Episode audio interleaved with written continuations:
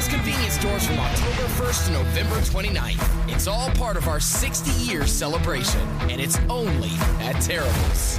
Download the Terrible's app for more information. The TC Martin Show is here. Yeah, boy! If you can't listen live, go to tcmartinshow.com anytime. Listen to the podcast, check out the blog, and see the star-studded photo gallery. Get your daily dose of the doctor. TC Martin online at tcmartinshow.com. Follow us on Twitter and Facebook and be an active part of the show anytime, anywhere. It's the most entertaining and informative sports talk show on the planet. The TC Martin Show. The sun is shining in Las Vegas, Nevada. Hello again, everybody. This is Harry Caray. That's the most asinine marketing I've ever heard of. Live from the CG Technology Studio. Brian Sims one a deep left, way back. It is gone. A three-run homer. In the entertainment capital of the world. Didn't matter what the count was. It's the TC Martin Show. Harper, deep center field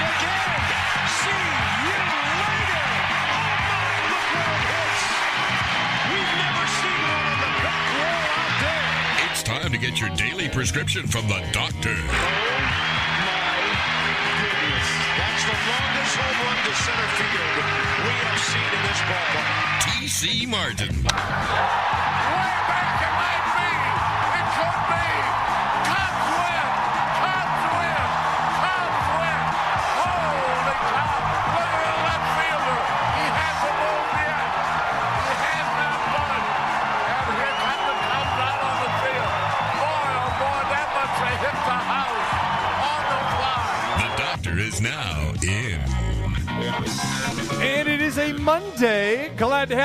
Us. TC Martin Show. Hope you had a wonderful weekend. And if it was a wagering weekend for you, I hope it went well. And you followed some of our best bets. That worked out pretty well. Ballpark Frank in the house. Numchuck on the other side of the proverbial glass. We have a action-packed, jam-packed show here once again today. Steve Sax will join us, the former second baseman, the two-time World Series champion, the five-time All-Star. We will talk to him as we break down the ALCS game number two in progress right now, Astros and the Rays, and game number one tonight on the National League side with fans. 11,500 fans will be allowed in Texas, in Arlington tonight for the Dodgers and the Braves. So we'll uh, look forward to that. Plus, we'll revisit and recap what we saw in the NFL yesterday as well with the Raiders getting a victory. So glad to have you with us here on a Monday. Ballpark Frank, what's going on, my man?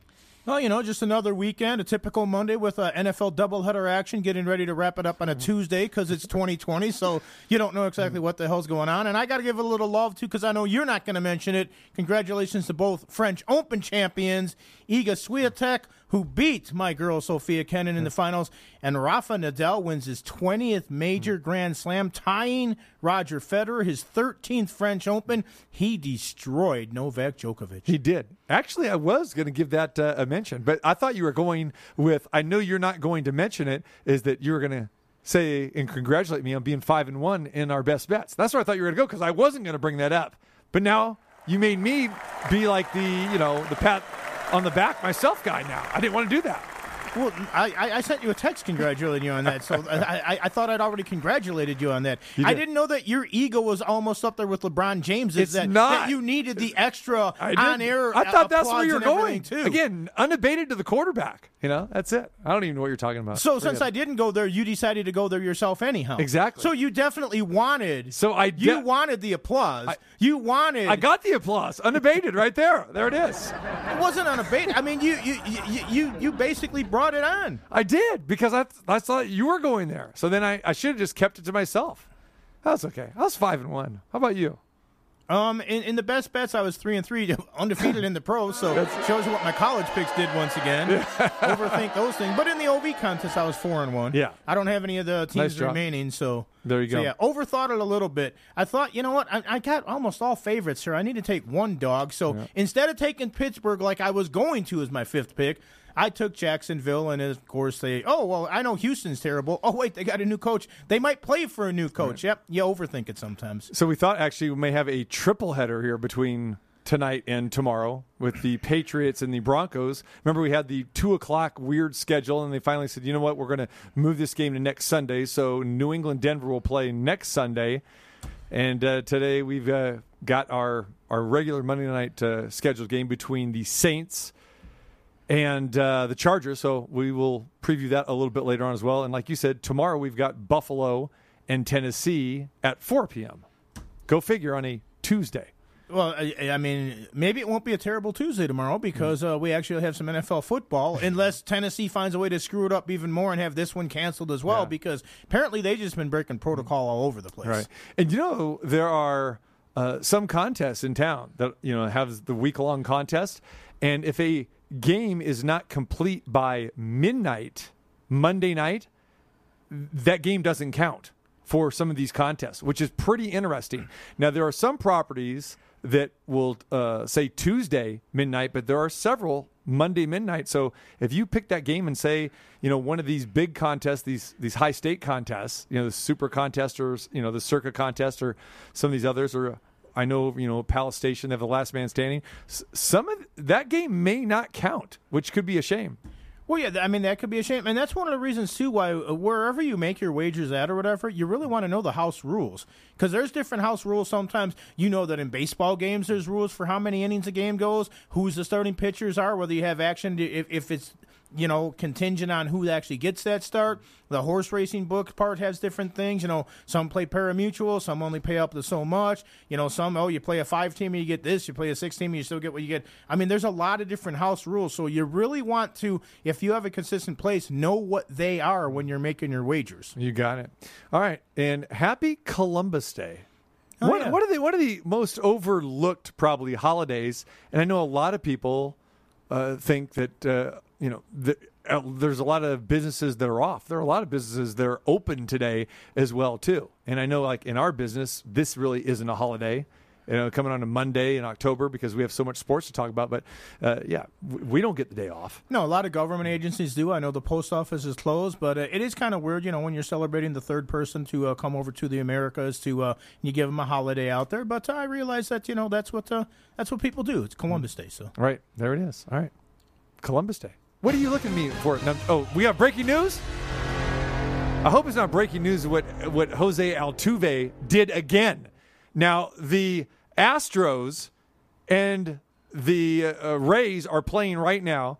And if you didn't see what happened or heard what happened in the bottom of the first inning, a ground ball to Jose Altuve on during the well, he was playing in the shift, so he's about ten feet on the grass um, by uh, Ji-Man Choi, and Choi was basically conceding the out, and Altuve just either got a little bit lazy, short armed it, and it short hopped Yuli Gurriel, and Choi was safe, putting runners on first and second with two outs.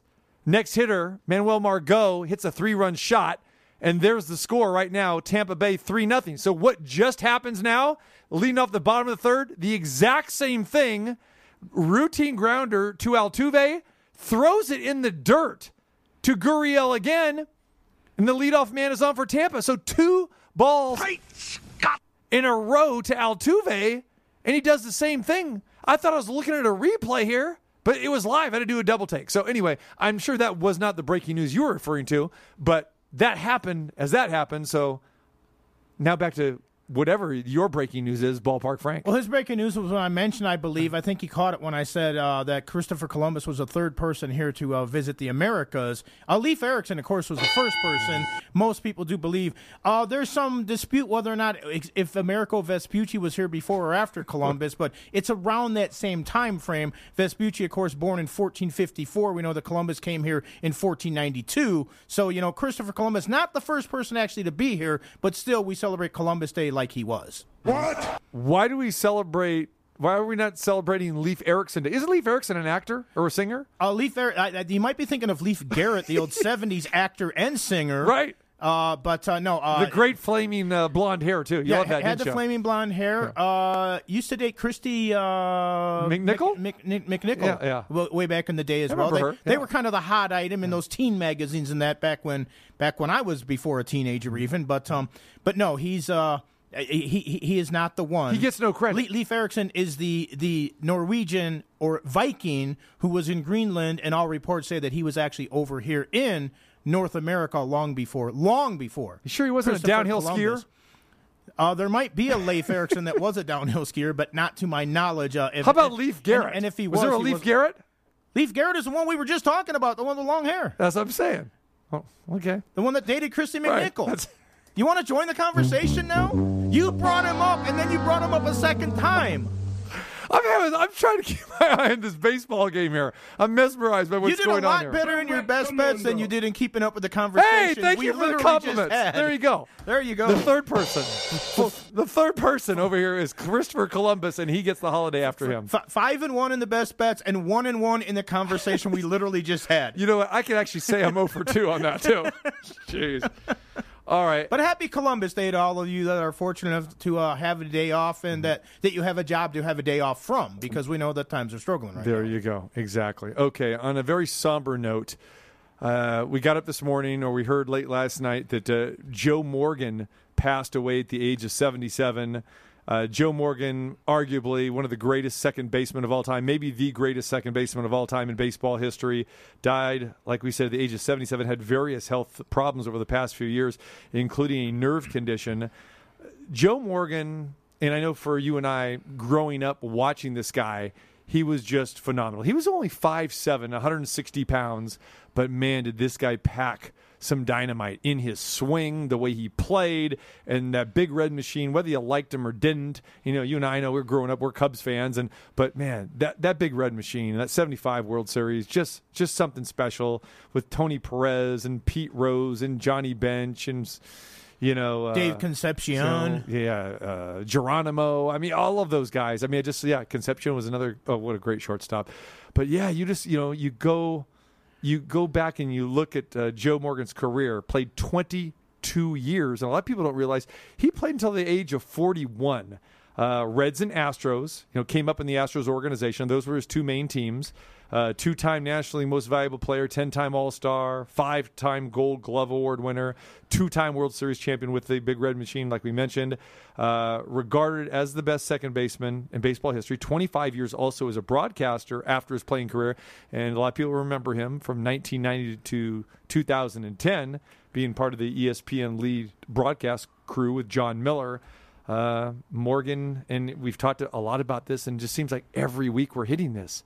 The sixth, think about this, the sixth Hall of Famer that has passed away in 2020, and the others, Whitey Ford just last week, Bob Gibson, Lou Brock, Tom Seaver, Al Kaline. Uh, it just, I, I don't know if we're just become, you know, used to this now, and uh, it just, it's sad. Another sad day, but but a guy like you know we talked about last week, Whitey Ford, guy that you know was older, he was Yeah, 91, 91 years old. but Joe Morgan, I mean, you know, again, Bob Gibson, Lou Brock, Tom Seaver, Al Kaline, all guys that we saw play when we were younger. But Morgan just really spanned uh, generations because he was so relevant as a broadcaster too. Yeah, and, and of course, and for maybe some of the younger people out there that haven't seen him, Google him. An iconic batting style with the way that he would flap his left arm when he was up there. He could hit for power, like you mentioned, even though he was a little guy, but more a singles and certainly a gap hitter. And you mentioned what a great defensive player he was. Not only was he only five foot seven, but he used one of the smallest gloves in baseball. It looked like one of those things back when Babe Ruth in that era played or something. It almost literally looked just like a glove on his hand. But boy, if he got close to the ball, he was going to swallow it up and make the play. Just a dynamic, dynamic uh, second baseman in the game. You mentioned him, Concepcion, and Perez. What a dynamic double play combination. Of course, Pete Rose, who I believe played in the All Star game in every position except for as a catcher and a pitcher. So he was one of the most versatile guys. Just also happened to uh, be the, the hit king of all time in baseball. That big red machine, I was not a giant fan of theirs, but I certainly did respect them. And that and the reason I wasn't a big fan of theirs was because they were so damn good. And then you have guys like I didn't. Uh, the Seaver pitched for them for a while, or I mean, some, some, I, I know they had some great right. pitchers Yes, in did that. So later on, yeah. I mean, they had uh, they were just absolutely lights out, incredible. Oh. Uh, that that team was that team was so so good.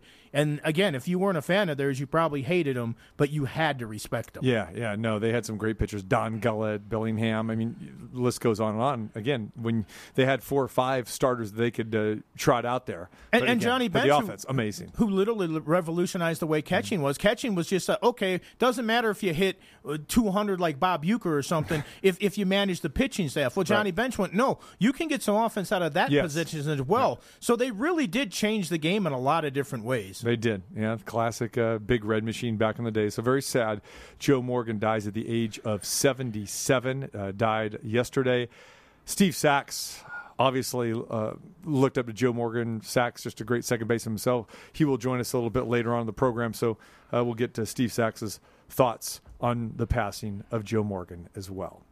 All right, so we transition to yesterday, probably the biggest game uh, throughout the NFL. Obviously, here locally, the, the Raiders, what they did yesterday, defeating the Kansas City Chiefs, forty to thirty-two, the final score. But when you really look at this game, Frank, Derek Carr outplayed Patrick Mahomes, and that is shocking to say, but literally, that is exactly what happened yesterday.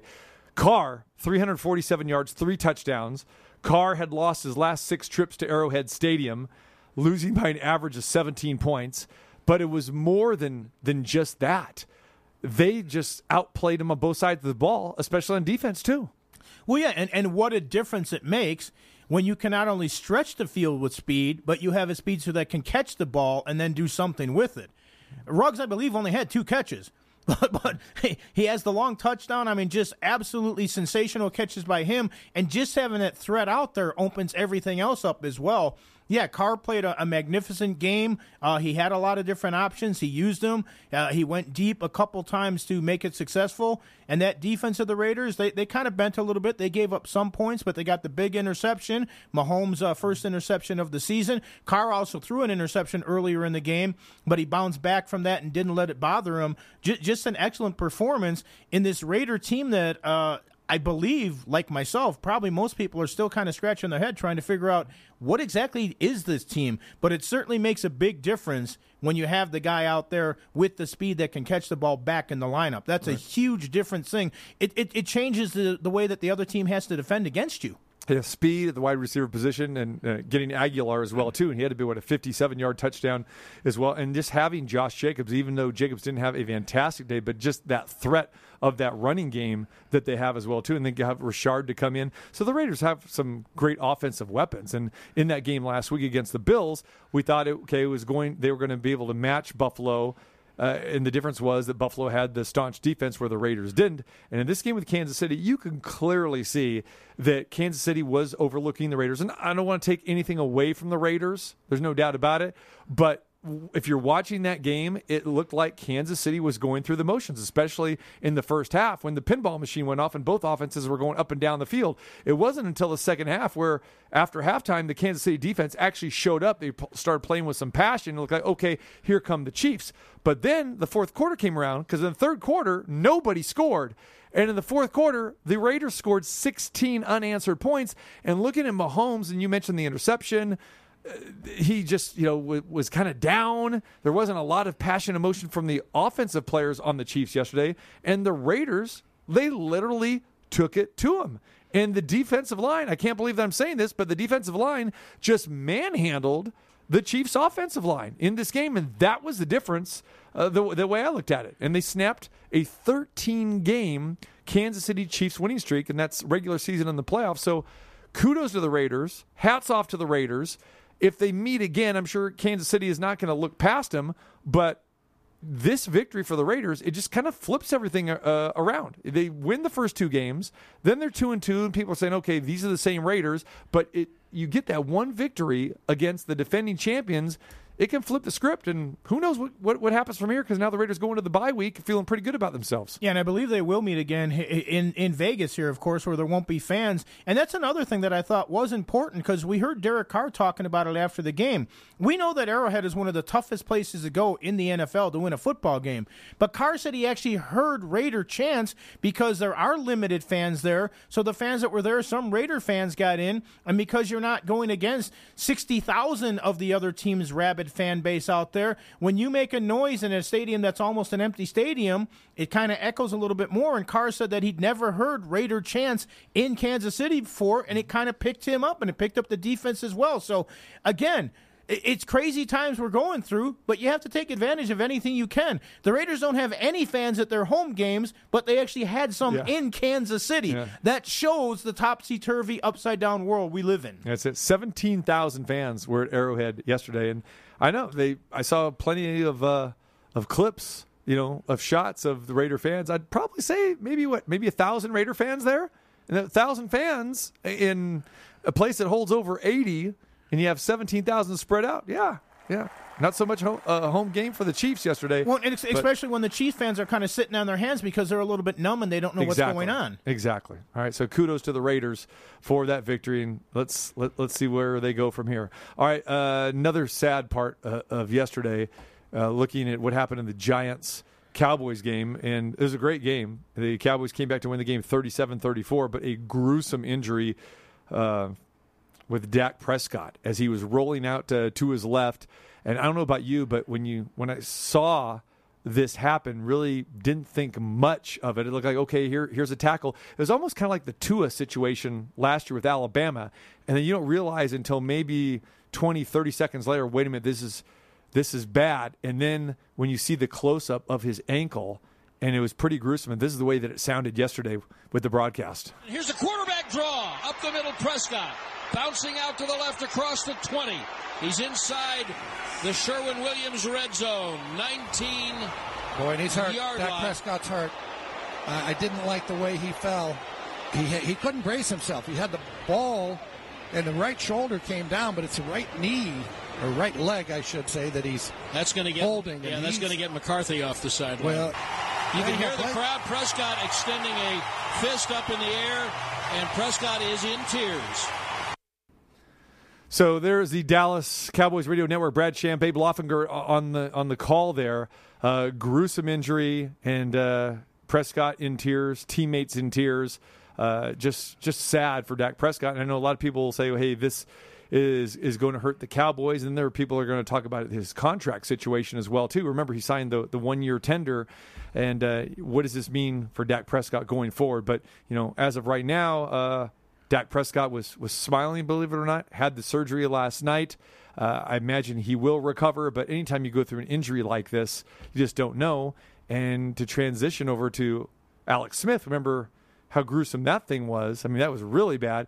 Alex Smith got in the game yesterday. He was activated to the Redskins and actually, uh, you know, re- relieved the Kyle Allen and came in and played quarterback yesterday, which which is great. But anyway, uh, Dak Prescott, very very ugly, gruesome injury, and you got to feel for him and Cowboy fans. And now it's time to see what Andy Dalton has to Yes. offer. I mean, Andy Dalton, Great backup, by He the way. certainly has experience. He has he, he he he on paper is a good backup, but he hasn't played well of late. That's one of the reasons he's available to be a backup for somebody out there right now.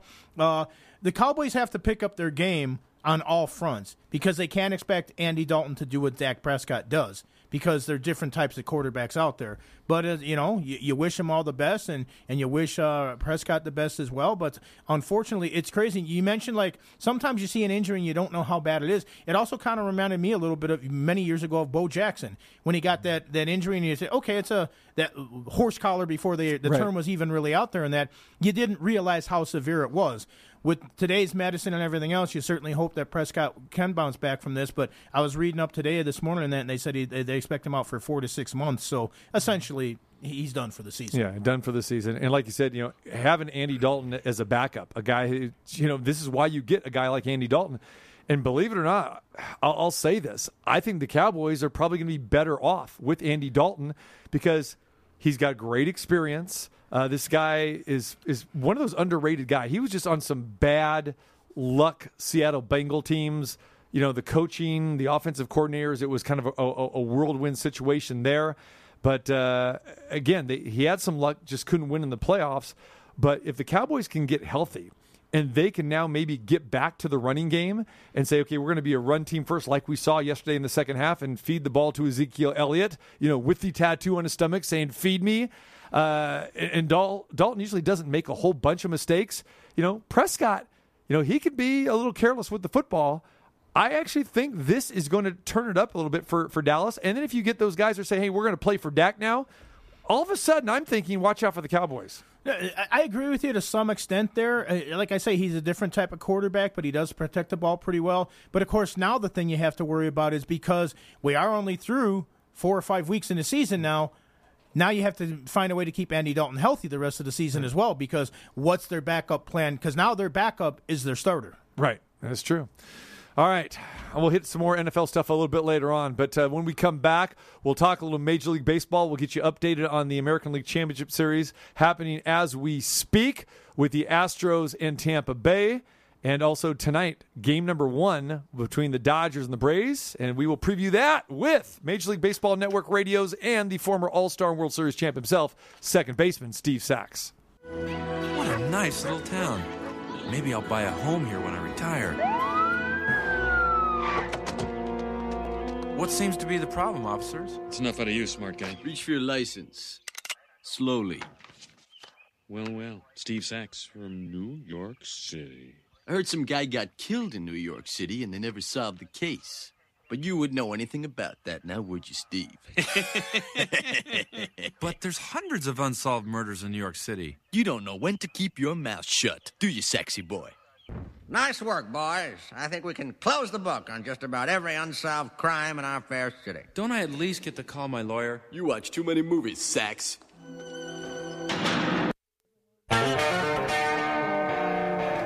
Know what it is, but every producer that I have, they're just fans not only Steve Sax, but they're they're they're fans of The Simpsons. And so I guess we're gonna get Simpson clips every time we have the former second baseman on. What's going on, Saxy? I apologize. Well, you're a hero over here, I guess. hey. They love you, man. Well, well, thank you very much, but I'm a fan of the Quake. I know the Quake loves you, man. the Quake, The Quake. the Quake loves you with his What a great name for the Quake. the undersized Steve Sax number three jersey that only the Quake can possibly get his armpits in. Numchuck not happy with that uh, quick reference there. Well, all right, that's all right, Q. We'll just call you Q. You don't know when to keep your mouth shut, do you, sexy boy? Oh man! All right, Saxy, we are we, we are talking. We are talking about the Major League Baseball playoffs here, and uh, as we speak, we've got the Rays and the Astros going. The Rays lead three nothing. The Astros have had runners on Saxy every inning. They've left at least two guys on in, in scoring position, but uh, the Rays are benefiting with a little bit of luck, and they're also benefiting with some fantastic play. Uh, what, what's your thoughts as we look at uh, game number two here early on? Yeah, there's there's something about getting the big hit, but I'll tell you what, there's a few times that the Astros have really stung the baseball and they've come up with nothing, and that happens sometimes. I mean, I've had uh, times where you go through stretches where you can't buy a hit. I've had years where, like, for instance, in 1990, I hit 260 that year. Uh, the year before that, I hit over 300. The year after I hit well over 300, and I didn't hit the ball any different than the year in the middle, except I hit 260. What? Why was that? Because I had no luck. Every, everything I hit was caught, and sometimes that's what happens. Yeah, you're right. People don't realize that. I mean, you can hit rockets, you can hit bullets, you can hit. right. You know, Yeah. again, it's a, it's not only it's a streaky game, but it's you know we always talk about it's a game of failures, but it is also you know again you know right place, right time, and you know you can you can hit one 120 feet and it could turn into a double and be a game winner. Right, and you can see right now where Charlie Morton is making some mistakes. He's hanging a lot of curveballs, and he's getting away with it. He's hung two curveballs to Springer in this particular bat, and, and both times he's missed it. Here's a replay of one I'm still looking at right now. This is a cement mixer right in the middle of the plate. He should have hit that to Poway, and uh, and he missed it. So you know you got to capitalize on mistakes that the pitcher makes. All right, so ACL, ALCS update. Game one was last night. Uh, Houston had plenty of chances in that game as well too. Uh, what do you think is the key for the Astros to either get back in this series and potentially win the series? Well, they have they have to do it in big fashion. See, it's, it's like the clash of the titans in this series. Houston has a great hitting team. They got guys that can hit the ball into the park. They can they can they can uh, put guys in motion and manufacture runs. They can do it all different kinds of ways. They got to break out. They need a couple of guys to go deep. They need somebody to steal a you know steal a base and then get a big hit. They need they need something profound to happen instead of just kind of muddling along, you know, you know, lining out and grounding out and popping up. They need something profound to happen. They need a big hit when it when it counts, and that to break the team out. But uh, so far, that hasn't happened. Hey, Steve, um, you mentioned before about uh, teams getting a lot of hard hit balls. We know that in baseball that doesn't necessarily equate to getting hits. Do you like that stat that Mm-hmm. they show now? Because I find it really interesting that they're showing the guys that, and, and usually it does equate to a better batting average and everything else. But I like that they're showing the guys that are really hitting the ball right, right on the screws. And you know, if it goes out, I believe it's 95 miles an hour or more, that they use that as a as Yeah. a stat. But do, do you like that stat that they're showing now to to get an idea who's really kind of zoned in in the batter's box? Well, it gives it gives you an idea of who's making hard contact, and of course, you know, chances are if you make hard contact, uh, you're going to get a lot more hits. There's some games where I've gotten two or three hits in a game and I didn't hit it out of the infield, um, but that's few and far between. Usually, if you hit the ball hard, uh, Pete Rose told me one time when I was on first base, uh, I lined out two times in the game and I finally got a hit, and I was on I was on first base, and he says, "Hey, just remember one thing." He said um, that old adage, uh, "They all even out." He said, "Bull crap! They don't all even out. Don't ever think they do." And so, you know, that's one thing I always remembered is, you know, they know an idea where you're going to hit the ball. They've got all the charts, and so I found sometimes you have to hit two balls hard to get one hit, and um, so you just got to keep making hard contact. All right, Steve Sax joining us, the two-time World Series champion, five-time All-Star, and you can hear him on Sirius XM 89 MLB Network Radio. So let's talk a little bit about the position, second base, and Jose Altuve. We watched earlier today where Altuve had a ball. Uh, it was part of the shift. He's about 10 feet on the outfield grass in right field. And uh, Mm-hmm. you know, Troy hit, hits a ball. Looks like it's going to be their, the third out out of the inning, and and Altuve kind of short armed it a little bit. They gave him an air. What happens? Margot Mm-hmm. next hitter, second life, boom, three run bomb. It's three to nothing, just like that. And then we see Altuve do the exact same thing two innings later, where he short hopped another Mhm. one. Talk a little bit about that.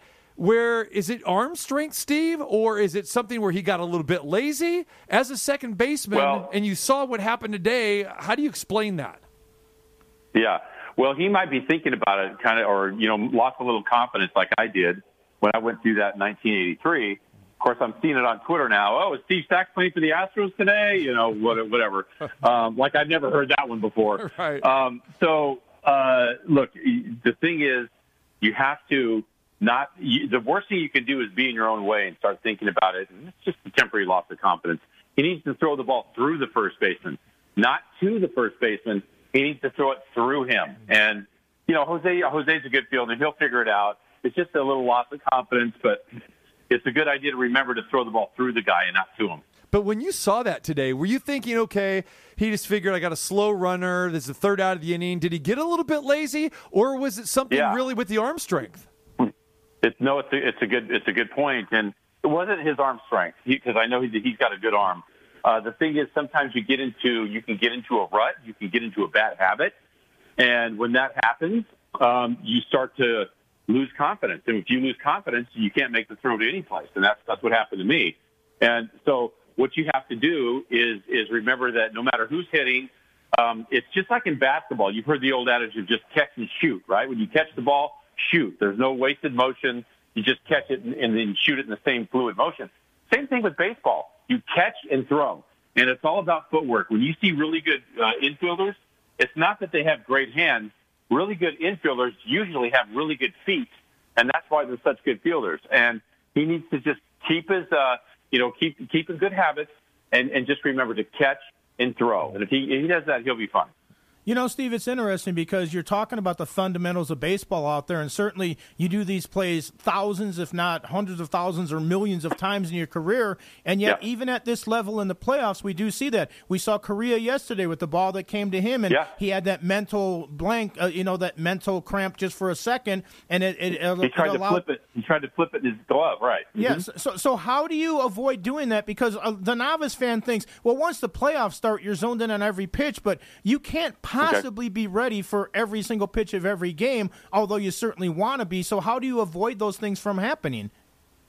It's just a, it's a stu- staying tough mentally, and I can tell you that you got to expect every ball is going to be hit to you, and what are you going to do with the ball when it's hit to you? You got to know who's on base. The speed of the ball, the speed of the runner dictate how you're going to make the play. But generally, when you when you see a ball that's hit to a right of a shortstop, you got to round the ball. It's just to circle the ball so your momentum is going towards first base for the throw. But one thing you don't do is you don't flip the ball from your glove to your hand. When you catch the ball, in, in most accounts, unless you're on the run charging the ball, you should be able to catch that ball in front of your body with both hands and throw the ball right out, right from where you caught it. But to just circle the ball and then have your glove down and then flip it to your hand, flipping the ball to your hand is not part of the textbook way to field and throw. It, it's a lazy, cool kind of ole way of doing it. It looks good, but it's not very effective. And he got caught. He got caught with his hand in the cookie jar. That's not a professional way that you field the baseball, and he paid for it.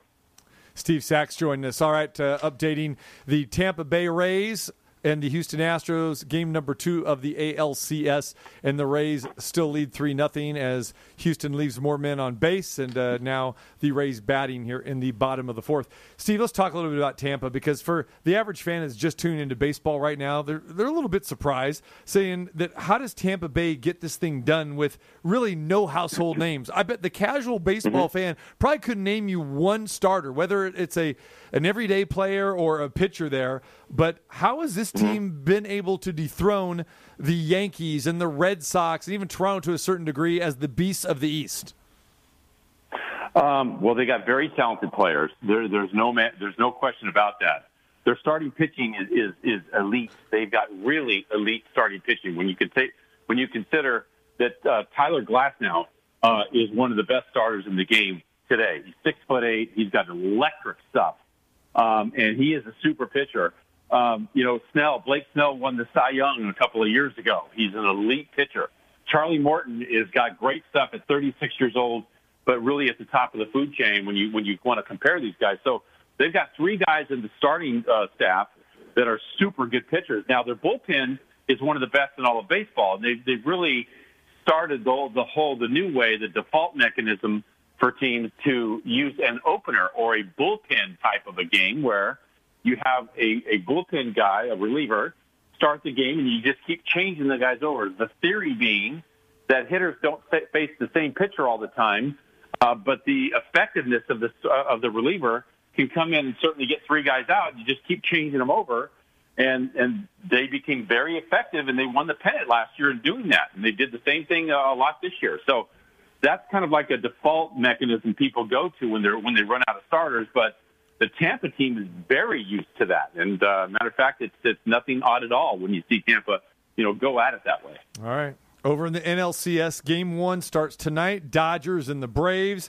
Really, the two best teams throughout the season, this short season here in the National League. I mean, how much of this do you think comes down to pitching? And, you know, we've had both these teams have had some postseason failures in recent years. Break down the series advantage who?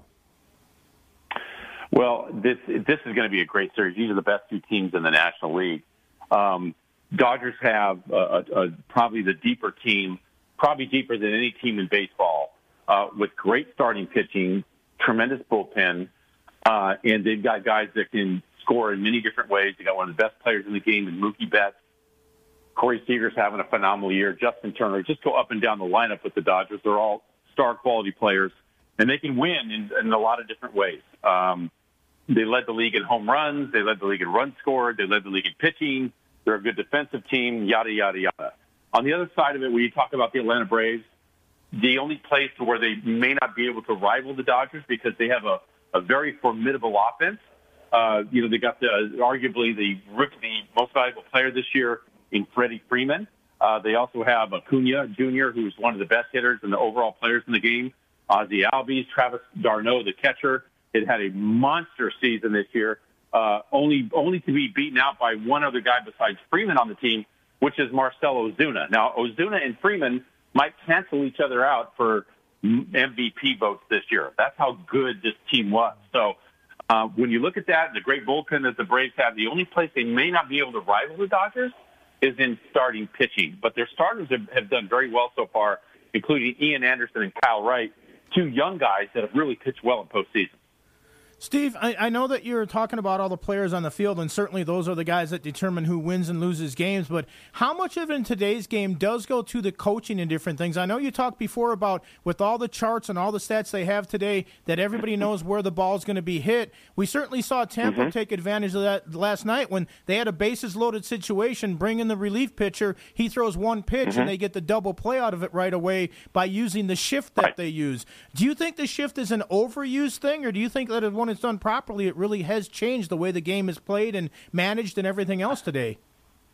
Well, I think the shift is completely overrated. In the instance that you talked about last night, is it, it worked. I mean, you know, it does work sometimes. There's no question about it. But I can point to at least um, for every time the shift works, I can point to you at least one time and maybe a little bit more that it doesn't work, where you hit a 27 hopper right to where the second baseman was playing, which ostensibly is a double play ball, uh, and you don't get even one. The ball trickles into the outfield for a base hit. Happens all the time. So I think the shift is overused. I think it's it's invented by people that think they're smarter than everybody else and never plays the game.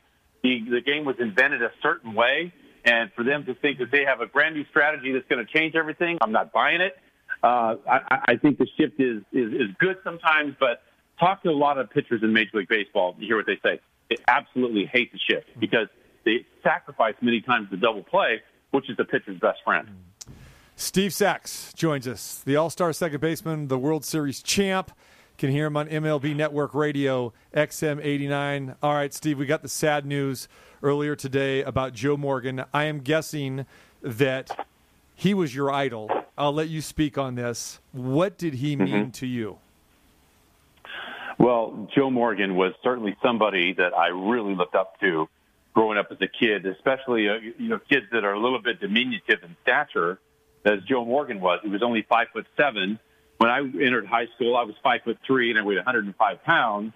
So naturally, guys that are out there killing in Major League Baseball uh, was a guy that was just a little bit taller than me. So naturally, I looked up to a guy like Joe Morgan. He was he was one of the most talented guys in baseball. He could hit the ball 450 feet, um, and he was part of the Big Red Machine, which was arguably one of the best teams ever to play the game and I, I got to, you know, when I got into the big leagues, certainly I got to play against him and know him.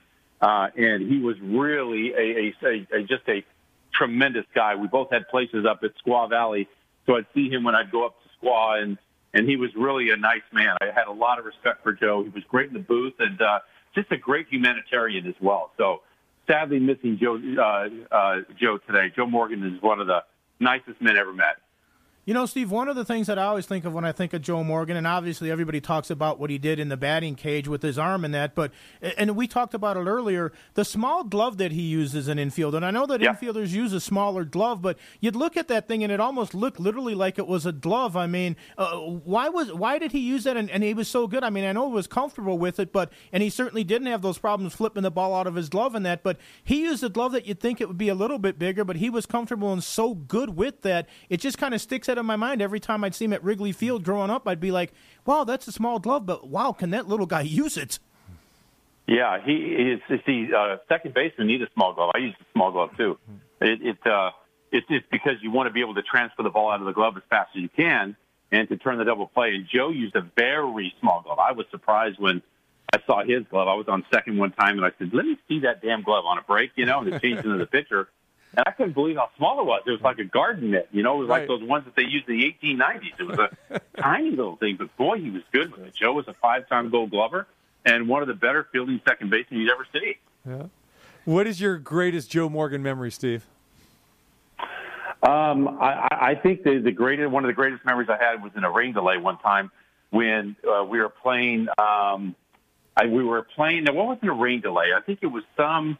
Uh, just uh, maybe it was an old timer game that was being played, and there was a just a you know guys were just standing around, and I think it was in San Francisco, and I was just talking to him, and I asked him. I said, Joe, why why did you flick your arm up and down your elbow? Why was your elbow going like a chicken? And he says because I was told uh, the right way to hit when I was young, and I used to put my elbow up.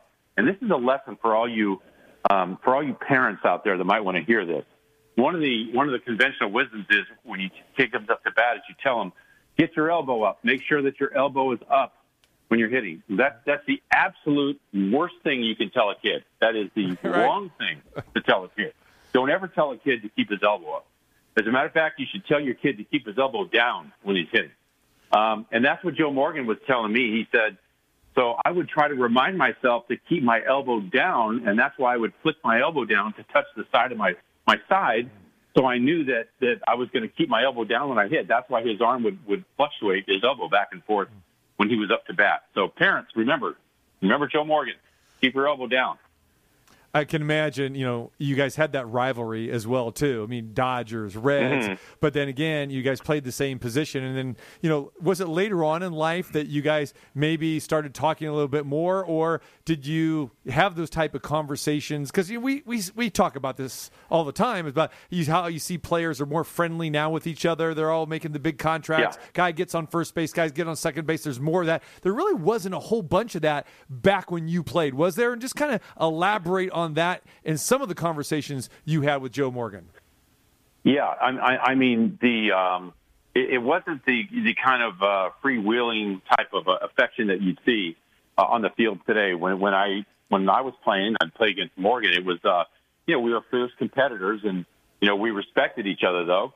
Uh, but we were competitors, and and uh, on the field, I'm sure that he'd want to run me over, and uh, I would do the same to him if it meant getting a hit or winning a game or whatnot. And I remember when he hit the home run against us in '82 to knock us out of the playoffs when he was a member of the Giants. He hit a home run to right field off of Terry Forster on the last game of the season uh, in the eighth or ninth inning to uh, to knock us out of the playoffs against Atlanta. So he he was a he was a tough competitor. There's no question about it. All right, Steve Sax joins us. All right, Saxy, before we let you go, uh, who's going to be in the World Series? Who we seen advancing on here this Well, week? We might we might see. Uh, I, I hope it's uh, the Houston and the Dodgers. You know, because uh, I'm pulling for my friend Dusty. You got it. Uh, but but it might be Tampa. Tampa's got a real team. They're loaded with talent, and they do it on one of the cheapest uh, payrolls. I think 48 million was the payroll for the for Tampa this year. With limited resources, are able to uh, you know pull that talent out of this team. So they're they're doing it right. And if there's any team that needs a new ballpark, please t- take care of Tampa. Yeah, no kidding. No more playing in the orange juice box indoors. Give me a break. Yeah. And uh, Do- you think Dodgers over the Braves? How, how long does this series go? You know that's going to be yeah. I, I think the Dodgers will beat the Braves, but I think I think they're going to have their hands full. The Braves are they really hit the baseball. You know the Dodgers scored 349 runs this year, and the Braves scored 348 runs. They, that's how close these two teams are. Yeah, and the pitching for Atlanta is probably unsung a little bit as well too. And we saw that against Miami; they just shut them down. Yeah, Kyle Wright and Ian Anderson, those young guys are tremendous. Max Fried, the youngster, is actually from the LA area, uh, and he was seven and zero with a two two fifty five ERA this year. He actually studied and copied a lot of the same antics as Sandy Koufax, and now here he is pitching against the LA Dodgers. So he he's from LA, loved Sandy Koufax, and tried to pitch like him, and now uh, he's pitching against the Dodgers. You got it. All right, my friend. Great stuff. Uh, tell our listeners where they can You bet. catch you on uh, XM89, the MLB Network Radio. When you on again? I'm on uh, I'm on Wednesday, Thursday, Friday, and Sunday this week. There you go, man. All right, we'll be tuning in. We appreciate Yeah, it as tune always. in. We appreciate it as always, my man. Thanks, buddy. Take care. You bet. There he is, Steve Sax, the two-time World Series champion with the Dodgers, the All-Star, and again, a guy that is very humble, a guy that talks about his own miscues at second base, as we're relating that to Jose Altuve, and uh, you know, owned it and put it on his shoulders as, as well. And um, some great fond memories of Joe Morgan, as you can imagine. Well, it probably makes it a lot easier to poke a little fun at yourself too when you do have those championships and the five All Stars and everything else. So you know, it's like, yeah, laugh at me, but uh, check out my career and that kind of stuff. Oh, by the way, uh, see my Hall of Fame ring. So There you, know. go. Exactly. exactly. All right, and and in the Hall of Fame for the Simpsons episode as well too. Don't forget that. That's why he's in there. Well, Yeah. there, there you go. you know, and and and and now every now every murder's been solved in New York too. So that's nice to know because there was a lot on the books. Whoa, whoa. Joe Morgan, huh? All right. How about hearing a little 1975 World Series game winner from one of the greatest ball players ever?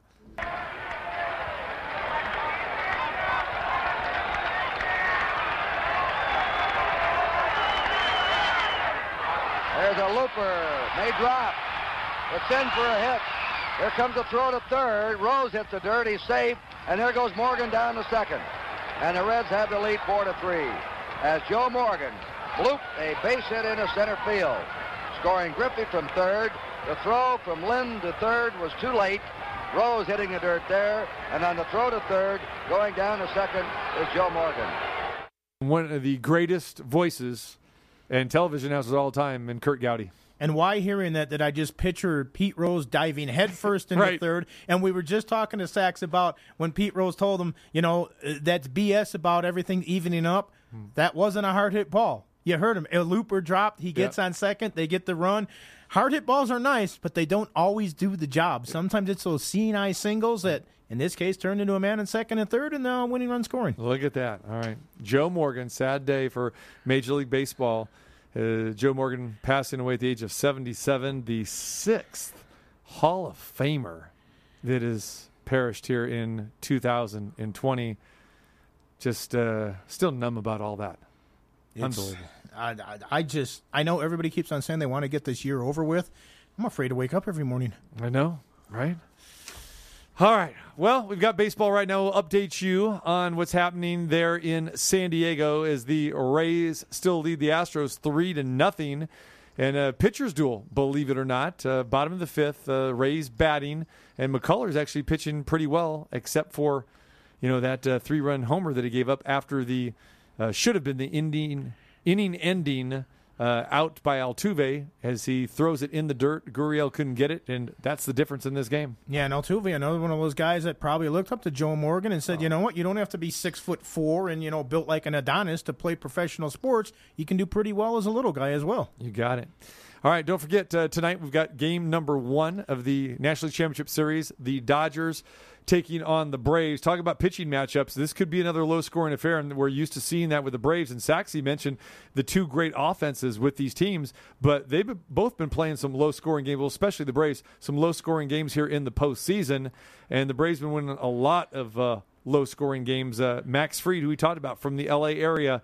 Uh, this guy taking the mound against Walker Buehler. Buehler wasn't the most happy guy heading into this season, this postseason, kind of off by himself, but he's getting the job, and he has supplanted Clayton Kershaw as the number one pitcher for the Dodgers. Yeah, and, and, you know, and, and this is kind of year two. You'd like to have that big offense going, but this is when pitching does dominate a lot. And you have to be able to win those low scoring games generally if you want to be the champion. You can see 11 to 8 games like we saw with the Padres in some of their early series and that, but eventually at this time, the pitching usually the cream really rises, and that's why you need those starters, and like Tampa has with the bullpen and everything. So we'll see how it plays out. Atlanta's pitching has looked good so far, but they also haven't faced an offense like the Dodgers. Dodgers a dollar forty-five favorite tonight. Some value there if you like the Braves, and the total eight. Something could be screaming under here. Yeah, It's possible. Again, it's you know, it's early in the game is so important in these games, and like we've seen, like in last night's game again, and I have a feeling we're going to see a lot more of them. You know, there's so many big moments in games, and uh, uh, Tampa Bay managed to win the game last night. But you had the feeling if they would have lost, they would have looked at all those opportunities that they didn't cash in on as well. So sometimes that's the key thing, you know. It's not necessarily how many hits you get in a game, it's when you get them. And we all know how big the two out single or the two out hit is with runners in scoring position, especially. Those are usually what determine who wins and loses baseball games. All right, we'll be uh, flipping the remote control back and forth tonight with baseball to Monday Night Football. The Saints hosting the Chargers. Saints a seven point favorite in this game. You got a side here? Uh, I, I really don't. I mean, I guess I would probably take the Saints, but how can you? I mean, I don't know what to expect from them either. Mm-hmm. Uh, you know, I mean, you have Drew Brees and they have a good offense, but their defense scares me all the time. It, it would scare me laying points with this team. Yeah, es- especially the way the Chargers have been playing. Uh, They're 0 3 since Justin Herbert has taken over, but they've got three covers in there as well too, and he's been playing pretty well. It'll be interesting to see how this thing rolls tonight. And that's like I say, that's what scares me. And we, we we saw the Saints defense look absolutely horrific against the Raiders. Mm-hmm. Now again, so did Kansas City yesterday. So you don't know what's going to happen. But yeah, the, this is a game I would not touch on a betting line because I do think New Orleans is the better team. But th- their defense scares me too much. And if Brees does throw an interception or do something, uh, you know, a, a, a turnover could easily determine this game, and a backdoor cover is certainly something that could scare you. Right. Oh, by the way, the Lakers uh, won a championship last night. Yes, Armando wanted us to mention that. LeBron wants some respect. And we're going to touch on that tomorrow. What a perfect segue for Terrible Tuesday. Yeah, Terrible Tuesday should be interesting. Also, uh, the college football games when we were at the uh, Cosmopolitan on Friday. I was watching that game that night. Something happened in that game that really, really got under my skin. Louisville, Georgia Tech? Yes. All right, we'll talk about that too as well too. Uh, great guests on tap this week. want to thank Steve Sax for joining us.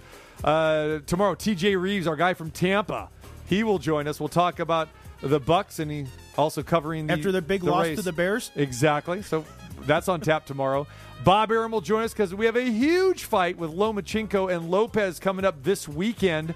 So looking forward to that. Bob Arum will join us, and also Teofimo Lopez uh, scheduled to join us as well too. Trevor Maddich. So we got it all covered for you this week. All right. For Ballpark Frank, Numchuck, The Quake, everybody, appreciate you joining us. Go to the website, check out everything we got up there, the past interviews. It's all there in the past shows at tcmartinshow.com. Have yourself a good one. Tune in tomorrow morning, 10 o'clock, 11 o'clock a.m. Do right up. here. Do up. Dougie Do Up and me.